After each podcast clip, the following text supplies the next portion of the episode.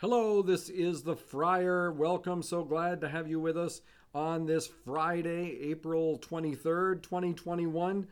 Hopefully, you're having a great day as we uh, get through the end of the week, uh, moving into the weekend, and uh, hopefully, it's just been a wonderful week for you.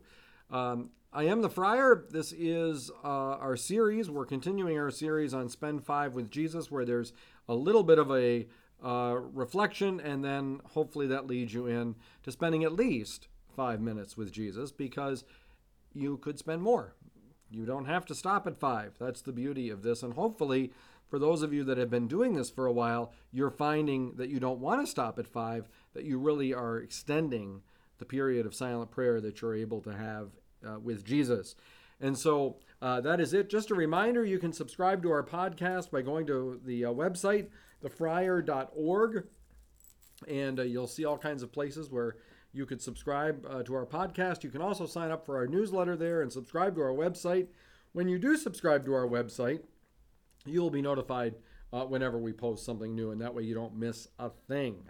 And that's uh, ideal. All right, let's dive right in. Who is the least likely person you know to embrace the faith? Who is it that you know that seems so indifferent or even hostile to the faith that you would be quite skeptical to hear that they were following Jesus and going to church?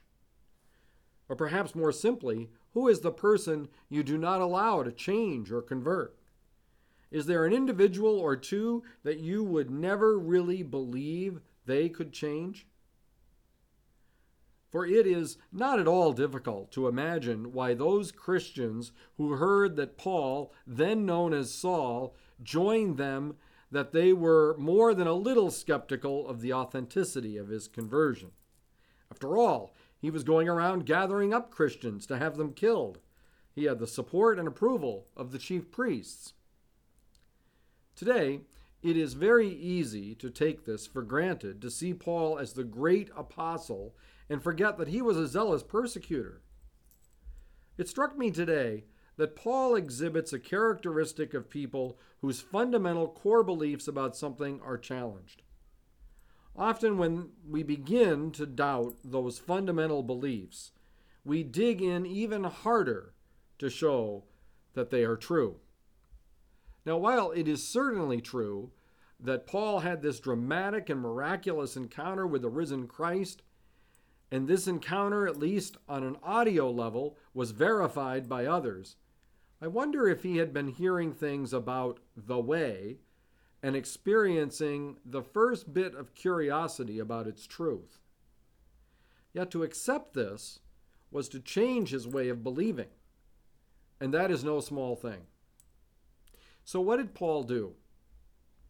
He became so entrenched in his beliefs, his old beliefs, he was willing to facilitate murder. Rather than debate Stephen, he concurred in his killing. Rather than listen and understand what he said, he feared he might believe. We can do the same. We can find ourselves so afraid of doubt, we do not ask ourselves what we doubt. We do not realize that while doubt might lead to conversion, it could just as easily be the case that doubt leads to deeper faith. The way we can know how our doubt could lead to truth is to trust the truth, the Lord Jesus Himself. I am the way and the truth and the life. No one comes to the Father except through me.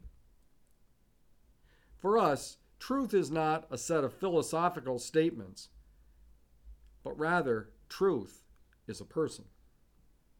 What is moral and immoral is determined not by popular vote, but by our relationship to the truth, the person of Jesus.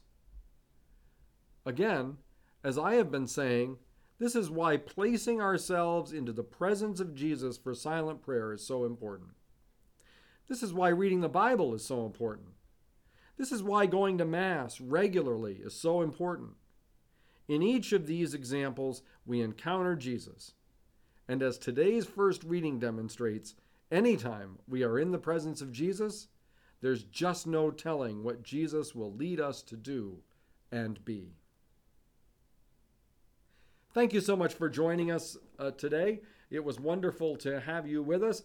I look forward to joining you again tomorrow on this podcast. Let's pray for one another, and God bless you.